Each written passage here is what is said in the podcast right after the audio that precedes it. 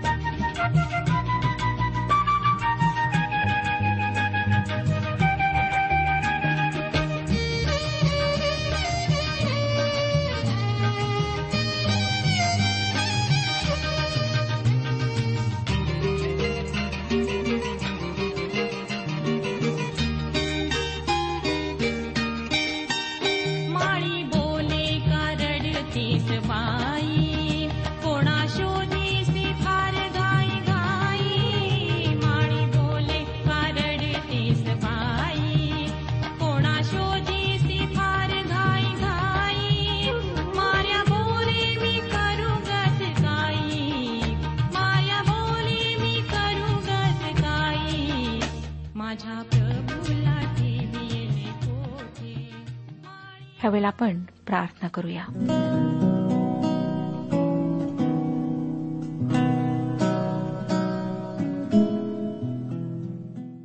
सर्वसमर्थ कृपाळू दयाळू परमेश्वर पित्या तुझ्या पवित्र नावाला गौरव देत आम्ही तुझ्या अंगणात प्रवेश करीत आहोत. तुझी दया आहे प्रभू की तू आम्हाला सांभाळस आमच्या सर्व गरजा पुरवल्यास आमच्यासोबत तू राहिलास. तुझी सर्व अभिवशने तू आमच्या जीवनामध्ये पूर्ण केलेली आहेत.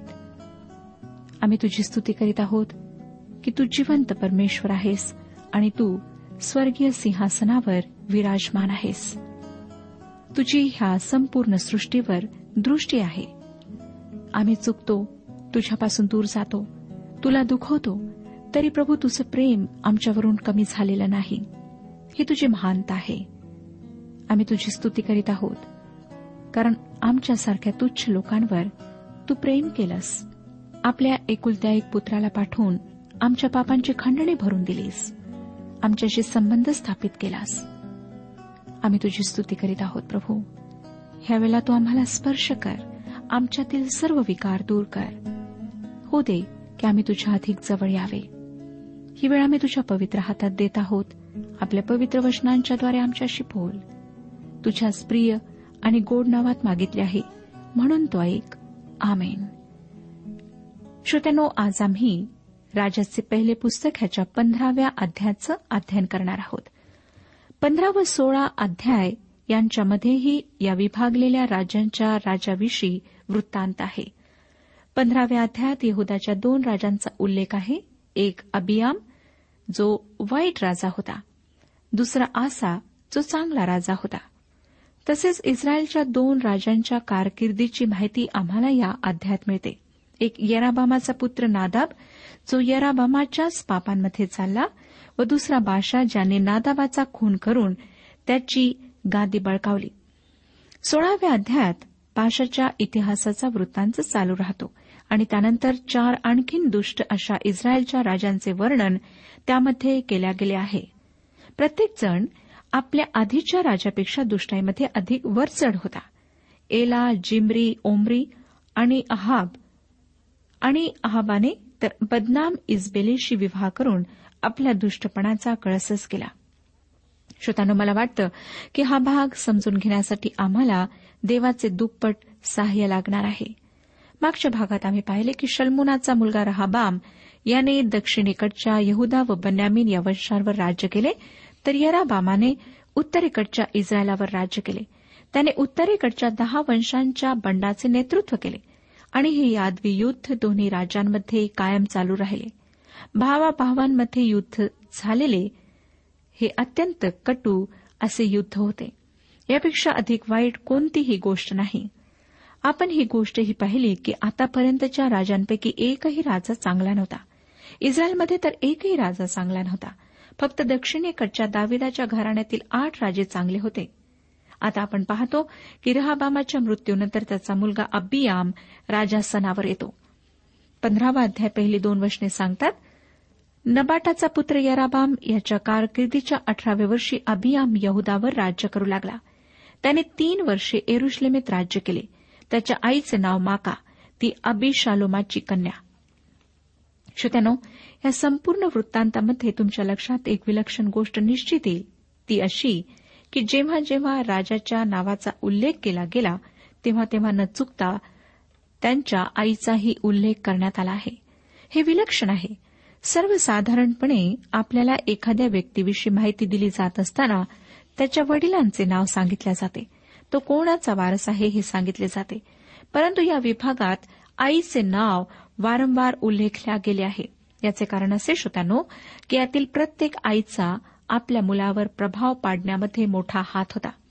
मला असे ठामपणे वाटते की देवाने या राजांच्या आयांची नावे यासाठी नोंदवली आहेत कारण ती त्यांना घडविण्यामध्ये त्याही काही अंशी जबाबदार होत्या.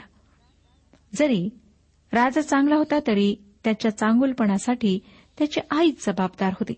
तिने त्याच्याविषयीची जबाबदारी स्वीकारायलाच हवी. आजच्या युगात बेजबाबदार व वाया गेलेल्या तरुणांना खूपच दोष दिला जात आहे.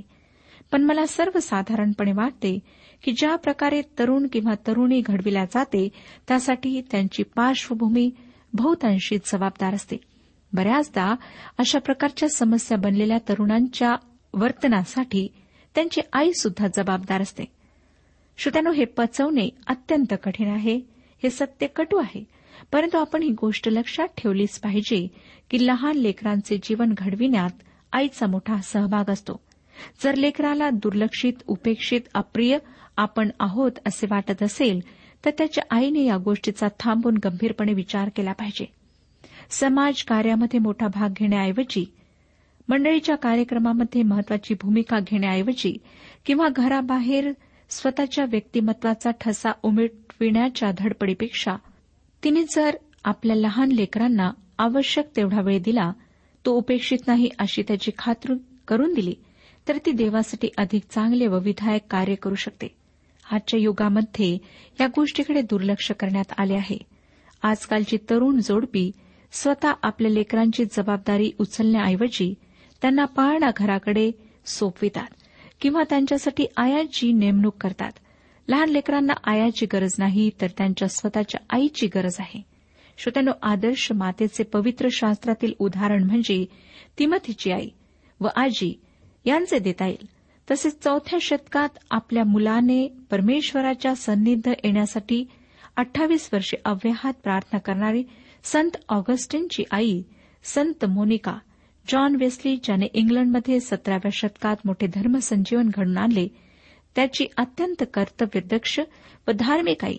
तसेच नंतरच्या काळात इंग्लंडमध्ये धर्मसंजीवन घडून आणणाऱ्या उपदेशकांचा राजपुत्र असा सन्मान ज्याला देण्यात आला त्या चार्ल्स स्पर्जनची आई व आजी या सर्व मातांनी आपल्या लेकरांसाठी त्यांच्या आध्यात्मिक वाढीसाठी विशेष प्रयत्न केले.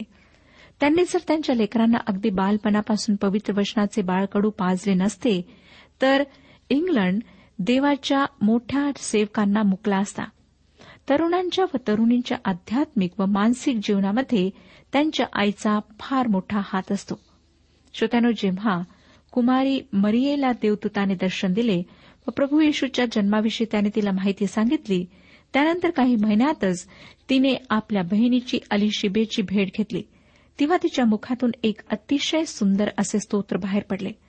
या स्तोत्राचा नीट अभ्यास केला तर लक्षात येईल की त्यामध्ये पवित्र शास्त्रातील अनेक सुंदर वचनांचा उल्लेख आहे. तात्पर्य हे आहे श्रोत्यानो की या गर्भवती मातेला आपल्या धार्मिक विश्वासाविषयी पवित्र शास्त्राविषयी भरपूर आणि महत्वाची माहिती होती. विचार करा की अशा ठाम विश्वासाने भरलेल्या आपल्या विश्वासाच्या भक्कम पायावर उभे असलेल्या या मातेने प्रभू येशू बालक असताना किती सुंदर विश्वासाचे बाळकडू त्याला दिले असेल. आजचे प्रगत विज्ञान आम्हाला सांगते की गर्भवती स्त्रीच्या मानसिक स्थितीचा तिची कृत्ये त्या काळात करते त्याचा तिच्या उदरातल्या बालकावर निश्चित रीतीने ठसा उमटतो. म्हणजे लेकराच्या जीवनातली मातेची भूमिका त्याच्या केवळ जन्मानंतरच महत्वाची नाही तर ती गर्भवती असल्यापासूनच ती त्या लेकराला घडविण्याच्या बाबतीत जबाबदार ठरते. मी या गोष्टीचे जास्त विवरण यासाठी दिले की राजेच्या पुस्तकातल्या या विभागाचा अभ्यास करताना आपल्या अध्ययनात वाईट राजांचा उल्लेख त्यांच्या मातांच्या नावाच्या उल्लेखाबरोबर आहे. असल्या दुष्ट राजांची माता होणे मला तरी आवडणार नाही. पंधरावाध्याय तिसरं वचन सांगतं त्याच्या अगोदर त्याच्या बापाने जी पातके केली त्या सर्व पातकांचे अनुकरण त्याने केले. त्याचा पूर्वज दावी त्याचे चित्त त्याचा देव परमेश्वर याचकडे जसे पूर्णपणे होते तसे त्याचे नव्हते. या ठिकाणी आपण पाहतो की अबियामाने आपल्या बापाच्या पावलावर पाऊल टाकून पापे केली. त्याने स्वतःच्या बापाचा कित्ता गिरवला. या ठिकाणी दोष तर बापालाच दिला पाहिजे कारण मुलासाठी त्यानेच उदाहरण घालून दिले होते. आता आपण चौथं वचन वाचूया. तथापि दाविदाकरिता त्याचा देव परमेश्वर याने त्याचा दीप एरुश्लेमेत कायम राहू दिला. त्याच्या पश्चात त्याच्या पुत्राची स्थापना त्याने केली आणि एरुश्लेम नगर सुस्थितीत ठेवले. श्रोत्यानो दाविदाच्या घराण्याचा शेवट प्रभू यशू ख्रिस्ताच्या जन्मापर्यंत आपण येत नाही तोपर्यंत होत नाही. त्याच्यानंतर दाविदाचा वंश आम्हाला पुन्हा पुढे चालू असलेला दिसत नाही. देवाने म्हटले दाविदाबरोबर मी केलेला करार पूर्ण होईपर्यंत मी दिवा मालवू देणार नाही. जो संपूर्ण जगावर राज्य करील असा कोणी एक त्याच्या राजासनावर बसेल व ही व्यक्ती म्हणजे खुद्द प्रभू येशू ख्रिस्त होय. प्रभू येशू ख्रिस्ताचे दुसरे येणे मोठ्या गौरवाने होणार आहे. परंतु तो आजही आमच्यामध्ये आहे. तो जिवंत आहे आणि तो आजही आमच्या अंतकरणाचा राजा हो पाहत आहे. तो शांतीचा व नीतिमत्वाचा राजा आहे म्हणून त्याला जर आम्ही आमच्या हृदय सिंहासनावर आरूढ होऊ दिले तर तो आमच्या जीवनात शांतीचे व नीतिमत्वाचे राज्य आणल्याशिवाय राहणार नाही. दाविदाच्या काळात त्याला अनेक शत्रूंचे उच्चाटन करावे लागले.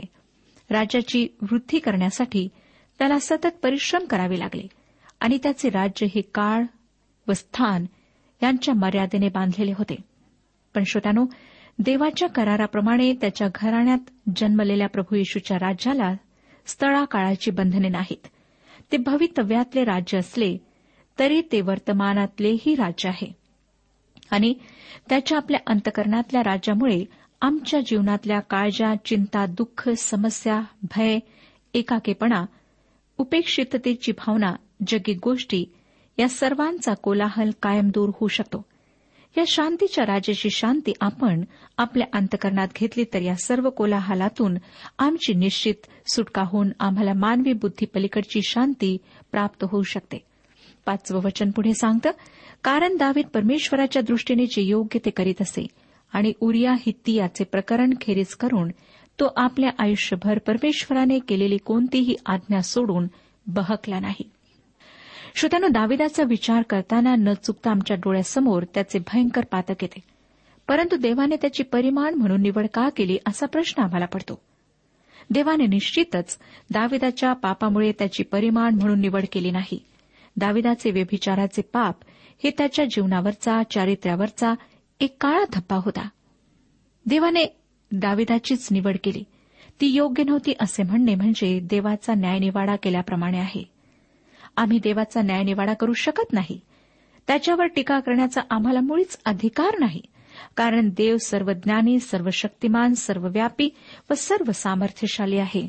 त्याच्यासमोर आमची पात्रता धुळीच्या कणा इतकी देखील नाही. श्रोत्यानो देवाची कृत्य महान आहेत. त्याच्या लीला अगाध आहेत. त्याच्यासमोर माणूस कुणीच नाही. तो अत्यंत क्षणभंगूर व निर्बळ आहे व पवित्र शास्त्र आम्हाला सांगते की देवाचे मूर्खपण माणसाच्या शहाणपणापेक्षा कितीतरी पटीने चांगले आहे. आपल्या तोकड्या मानवी बुद्धीने परमेश्वराच्या योजना व इच्छा समजणे कठीण आहे व त्या समजल्या नसतानाही देवावर टीका करणे अतिशय धाडसाचे होईल. जर देवाच्या दाविदाची निवड करण्याच्या निर्णयाविषयी आपणाला काही म्हणायचेच असेल तर थोडे थांबा. परमेश्वर दाविदाविषयी काय म्हणाला ते लक्षात घ्या. दाविदाच्या जीवनावर नीट विचार करा. आताच जे वचन आम्ही वाचले त्यामध्ये देवाने दाविदाच्या सद्गुणांची व दुर्गुणांची यादी बनवली आहे. उरिया हित्तीच्या बाबतीत जी चूक दाविदाने केली ती सोडली तर त्याने देवाची एकही आज्ञा उल्लंघली नाही. उरिया हित्ती व बशेबा यांच्याविषयीचे पाप हे दाविदाच्या जीवनातला एक काळा दाग होता. ती गोष्ट सोडली तर श्रोत्यानो बाकीच्या सर्व बाबतीत दाविदाने देवाच्या आज्ञांचे पालन केले. तो देवाला भिवून वागला. देवाच्या समागमे राहिला. बाबिलोनाचा राजा पापात बुडून गेला. जे पाप दाविदाने एकदाच केले ते बाबिलोनचा राजा रोज करीत असे. जी चूक दाविदाने एकदाच केली ती मिसरचा राजा प्रत्येक आठवड्यात करीत असे. एकदा पाप करून त्याविषयी पश्चतापी होणे व पापाकडे पाठ फिरवणे हे पापी जीवन जगण्यापेक्षा फार भिन्न आहे. या मुद्द्याचे स्पष्टीकरण प्रभू येशूने उधळ्या पुत्राच्या दाखल्यामध्ये अतिशय सुंदर रीतीने केले आहे. आपणाला ती गोष्ट माहीत आहे. त्याने कशा प्रकारे पश्चाताप केला? कशा प्रकारे तो आपल्या बापाकडे वापस आला? आणि बापाने त्याच्या सर्व अपराधांची क्षमा करून त्याला आपले करून घेतले. त्याच्याकरिता त्याने उत्सव केला आनंद केला. श्रोत्यानो जेव्हा आम्ही पश्चाताप करून आपल्या पापांचा अंगीकार करून ख्रिस्ताजवळ येतो तेव्हा तो आमच्या सर्व पापांची क्षमा करून आम्हाला आपलेसे करतो. तो आम्हाला कधीच वापस परतवत नाही त्या स्थितीमध्ये ठेवत नाही. फक्त आवश्यकता असते की आम्ही आमच्या पापांविषयी पश्चाताप करावा त्याच्याजवळ यावे आणि पुन्हा ते पाप न करण्याविषयी निश्चय करावा. आज जर आपण शुद्धीवर येऊन परमेश्वराकडे आपल्या स्वर्गीय पित्याकडे परत याल तर तो तुम्हाला आपलेसे करेल. प्रेमाने तुम्हाला जवळ करेल. दावीत चुकला बहकला उधळ्या पुत्राप्रमाणे तो पित्यापासून दूर गेला पण तो लवकरच शुद्धीवर आला. तो पापात राहिला नाही. तो भग्न व अनुतप्त हृदयाने परमेश्वराकडे परत आला. दुष्टाईच्या व पापाच्या डेऱ्यामध्ये वस्ती करण्यापेक्षा त्याला पित्याचे घर अधिक प्रिय होते. देवाचे आज्ञापालन हा दाविदाच्या जीवनाचा नियम होता. श्रोतानो दाविदावर टीका करण्यापूर्वी आपण त्याचा नीट विचार करायला हवा. आता आपण सहावं वचन वाचूया. पंधरावाध्याय सहावं वचन सांगतं अभियामाच्या सगळ्या हयातीत अभियाम व यराबाम यांच्यामधली लढाई चालू राहिली. हा काळ यादवी संघर्षाचा होता. भावाभावामधील हा संघर्ष होता आणि त्यामुळे दाविदाने विस्तारित केलेले शलमुनाने स्थापित केलेले हे राज्य आता अगदी खिळखिळीत होऊ लागले. सात आणि आठ वर्षने अभियामाने केलेल्या इतर गोष्टींचे व जे काही त्याने केले त्या सर्वांचे वर्णन यहुदाच्या राजाच्या बखरीत केले आहे नाही काय? अभियाम व येराबाम यांची लढाई चालूच होती. अभियाम आपल्या पित्रांजवळ जाऊन निजला व त्यास त्यांनी दावितपुरात मूठ माती दिली. त्याचा पुत्र आसा हा त्याच्या जागी राजा झाला. श्रोत्यानो आपण आताच वाचले की अभियामाने असाधारण असे काही केले नाही. त्याने जे केले ते अत्यंत वाईट होते. तो एक दुष्ट व अनितिमान राजा होता. या पलीकडे त्याच्याविषयी आपल्याला अधिक माहीत असण्याचे कारण नाही. एक मात्र लक्षात ठेवायला हवे की जेथे परमेश्वराचे भय आहे तेथे ज्ञान आहे. जेथे त्याचे ज्ञान आहे तेथे शांती व नीतिमत्व राज्य करते. अभियाम तर जिवंत परमेश्वरापासून अत्यंत दूर गेलेला दुष्ट राजा होता. तो मरण पावला आणि त्याला पुरण्यात आले. आता पुढे आपण नऊ ते अकरा वचने वाचूया. इस्रायलाचा राजा यराबाम याच्या कारकिर्दीच्या विसाव्या वर्षी आसा यहुदावर राज्य करू लागला. त्याने एकेचाळीस वर्षे राज्य केले. त्याच्या आईचे नाव माका ही अब्बी शालोमाची कन्या. आसाने आपला पूर्वज दावी त्याच्याप्रमाणे परमेश्वराच्या दृष्टीने जे योग्य ते केले. या ठिकाणी आपल्या लक्षात येते की यराबामाच्या कारकिर्दीची आणखीन दोन वर्षे राहिली होती. तेव्हा आसा राजा झाला. त्याने एक्केचाळीस वर्ष राज्य केले आणि सर्वात अधिक काळाची कारकीर्द लाभलेल्या राजांपैकी तो एक होता. आसाशिवाय अधिक काळ राज्य करणाऱ्यांमध्ये आजजा किंवा उज्जिया व मनशे होते. आसाच्या आईचे नाव माका होते. ही गोष्ट देखील महत्वाची नाही काय? आसा एक चांगला राजा होता आणि आसाच्या चांगुलपणाचे श्रेय आसाच्या आईला दिल्या जाते. याही ठिकाणी आपण पाहतो की आसाचे जीवन व कारकीर्द यांची दाविदाबरोबर तुलना केली जाते व आसा या तुलनेमध्ये दाविदा समान ठरतो. बारावं वचन पुढे सांगतं त्याने पुरुष गमन करणाऱ्याच देशातून घालून दिले आणि त्याच्या वाडवडिलांनी केलेल्या एकंदर मूर्ती टाकून दिल्या. श्रोत्यानो पुरुष गामित्व हे निव्वळ रासाचे लक्षण आहे. जो समाज असल्या चालीरीतीला परवानगी देतो तो समाज परमेश्वर सोडून देतो. आपल्या देशात हे लक्षण दिसू लागलेले आहे. आणि हे परमेश्वराच्या विरुद्धात आहे. परमेश्वराच्या वचनाच्या विरुद्धात आहे. परमेश्वराला ह्या गोष्टींचा तिटकार आहे. श्रोत्यानो परमेश्वर कधीच अशा गोष्टींना परवानगी देत नाही. माणसाच्या इतर कोणत्याही पापाप्रमाणे ही गोष्ट एक घृणास्पद एक किळसवानी गोष्ट आहे आणि पाप आहे. यापेक्षा अधिक खालची पातळी माणूस गाठू शकणार नाही. त्याच्या नैतिक जीवनाची ही सर्वात खालची पातळी आहे. जेव्हा माणूस या हीन पातळीवर येतो तेव्हा देव त्याला सोडून देतो. श्रोत्यानो देवाने माणसाला सोडून देणे या इतकी दुसरी कोणतीही गोष्ट भयंकर नाही. कारण परमेश्वर सर्व उत्तम गोष्टींचा उगम आहे. तो मूर्तिमंत प्रीती आहे. तो दयेचा सागर आहे. त्याचे सौंदर्य अवर्णनीय आहे. त्याचे ज्ञान त्याची शांती मानवी बुद्धी पलीकडची आहे. तो माणसासाठी आध्यात्मिक बौद्धिक शारीरिक मानसिक आर्थिक व भौतिक आशीर्वादांचे उगमस्थान आहे. जर मानव अशा प्रकारे ह्या परमेश्वरापासून दूर जाईल तर मानवाची स्थिती काय होईल ह्याचा अंदाजा आपण लावू शकता. आता पुढे सोळावं वचन सांगतं आसा व इस्रायलाचा राजा बाशा यांच्यामध्ये आमरण लढाई चालली होती. आसाने इस्रायलचा राजा बाशा याच्याबरोबर युद्ध केले. ते सतत चालू राहणारे यादवी युद्ध होते. श्रोत्यानो अशा प्रकारे आम्हाला दिसतं की कशा प्रकारे इस्रायल राष्ट्र खालच्या खालच्या पातळीवर सतत चालत गेले. आता अठरा आणि एकोणीसावे वचन वाचते. परमेश्वराच्या मंदिराच्या व राजवाड्याच्या भांडारात सोने व चांदी राहिली होती ती सर्व काढून आसाने आपल्या सेवकांच्या हाती दिली व त्यास दमिष्कवासी आरामाचा राजा बेन हदात बिन टब्रिमोन बिन हिचोन याचकडे पाठविले. त्याने त्याला असे सांगून पाठविले की माझ्या बापाचा व तुमच्या बापाचा सलोखा होता तसं तुमचा व आमचा सलोखा हो. तर पहा मी तुम्हाला सोन्या चांदीची भेट पाठवली आहे. इस्रायलाचा राजा बादशाह याशी केलेला करार तुम्ही मोडून टाका म्हणजे तो माझ्या मागे लागण्याचे सोडून देईल. आसाने बेन हदादला संतुष्ट करण्यासाठी सोने व चांदी पाठवली. हे त्याने बेन हदादने त्याच्यावर आक्रमण करू नये म्हणून केले. त्याने त्याच्यासह करार केला. आणि ही एक गोष्ट आसाने अयोग्य अशी केली. बावीसावं वचन पुढे आम्हाला सांगतं मग आसा राजाने यहुदातील सर्व लोकात जाहीर केले. कोणाला सोडिले नाही? बाशाने जे पाषाण व लाकडे लावून रामाची मजबूती केली होती ती सर्व त्या लोकांनी काढून नेले. आणि आसा राजाने बन्यामिनाचा गिबा व मिस्पा यांची मजबूती करण्याच्या कामी ती लावली. हे सर्व आसाने अर्थातच आपल्या संरक्षणासाठी केले. आसानंतर त्याचा मुलगा यहोशफाट राजा बनला. तेवीस आणि चोवीस वर्षने पुढे सांगतात आसाने केलेल्या बाकीच्या गोष्टी त्याचा पराक्रम त्याने जे काही केले ते व त्याने बांधिलेली नगरे या सर्वांचे वर्णन यहुदाच्या राजाच्या बखरीत केले आहे नाही काय? शेवटी वृद्धापकाळी त्याच्या पायांना काही विकार झाला. असा आपल्या पित्रांजवळ निजला. व लोकांनी त्यास त्याचा वडील दावीद याच्या नगरात त्याच्या पित्रापाशी मूठ माती दिली आणि त्याचा पुत्र यहोशफाट त्याच्या जागी राजा झाला. श्रोत्यानो आसानंतर यहोशफाट हा एक चांगला राजा होऊन गेला. आपण आतापर्यंत यहुदाच्या राजाविषयी विचार केला. आता आपण इस्रायलच्या राजांचा विचार करणार आहोत. यराबामाचा मुलगा नादाब याच्याविषयी आपण माहिती करून घेऊया. पंचवीस आणि सव्वीस वचने सांगतात यहुदाचा राजा आसा याच्या कारकिर्दीच्या दुसऱ्या वर्षी यराबामाचा पुत्र नादाब हा इस्रायलावर राज्य करू लागला. इस्रायलावर त्याने दोन वर्षे राज्य केले. परमेश्वराच्या दृष्टीने जे वाईट ते त्याने केले. त्याने आपल्या बापाचे अनुकरण केले.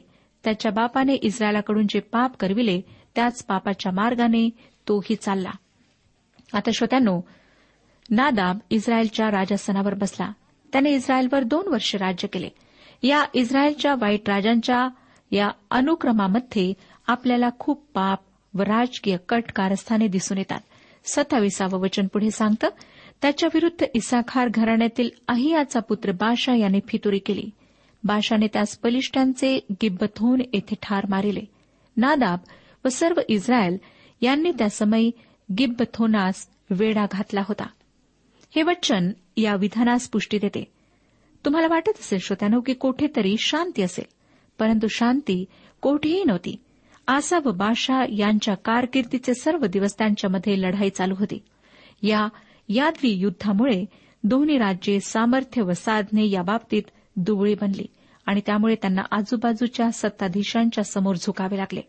पुन्हा पुन्हा त्यांच्यावर दक्षिणेकडून मिसर आराम व उत्तरेकडून अशूर ह्या देशांकडून हल्ले होत राहिले.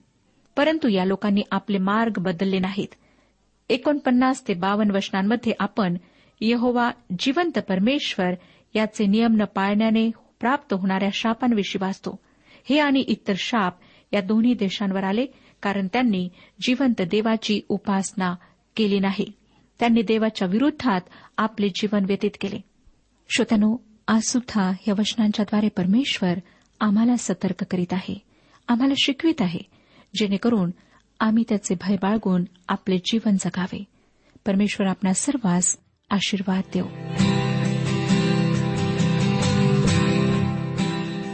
आजच्या उपासना कार्यक्रमात परमेश्वराच्या जिवंत वचनातून मार्गदर्शन आपण ऐकलं. आजच्या या वचनातून आपणास काही आशीर्वाद मिळाला असेल यात काही शंका नाही. सुदैव जीवनविषयक काही शंका असल्यास किंवा काही प्रश्न असल्यास किंवा काही प्रार्थना निवेदन असल्यास पत्राद्वारे आम्हाच अवश्य कळवा. आम्हाला अगदी आनंदच होईल. पत्र व्यवहारासाठी आमचा पत्ता लिहून घ्यावा. कार्यक्रम उपासना पोस्ट बॉक्स क्रमांक एक शून्य दोन बेझनबाग नागपूर पिनकोड क्रमांक चार चार शून्य शून्य शून्य चार. आमचा ईमेल अॅड्रेस आहे Marathi T T B at radio eight eight two dot com. Email address पुन्हा एकदा ऐका. Marathi T T B at radio eight eight two dot com बरं तर आता इथंच थांबूया कारण आपल्या कार्यक्रमाची वेळही संपत आलेली आहे. पुन्हा आपली भेट आपल्या पुढल्या कार्यक्रमात तोपर्यंत नमस्कार.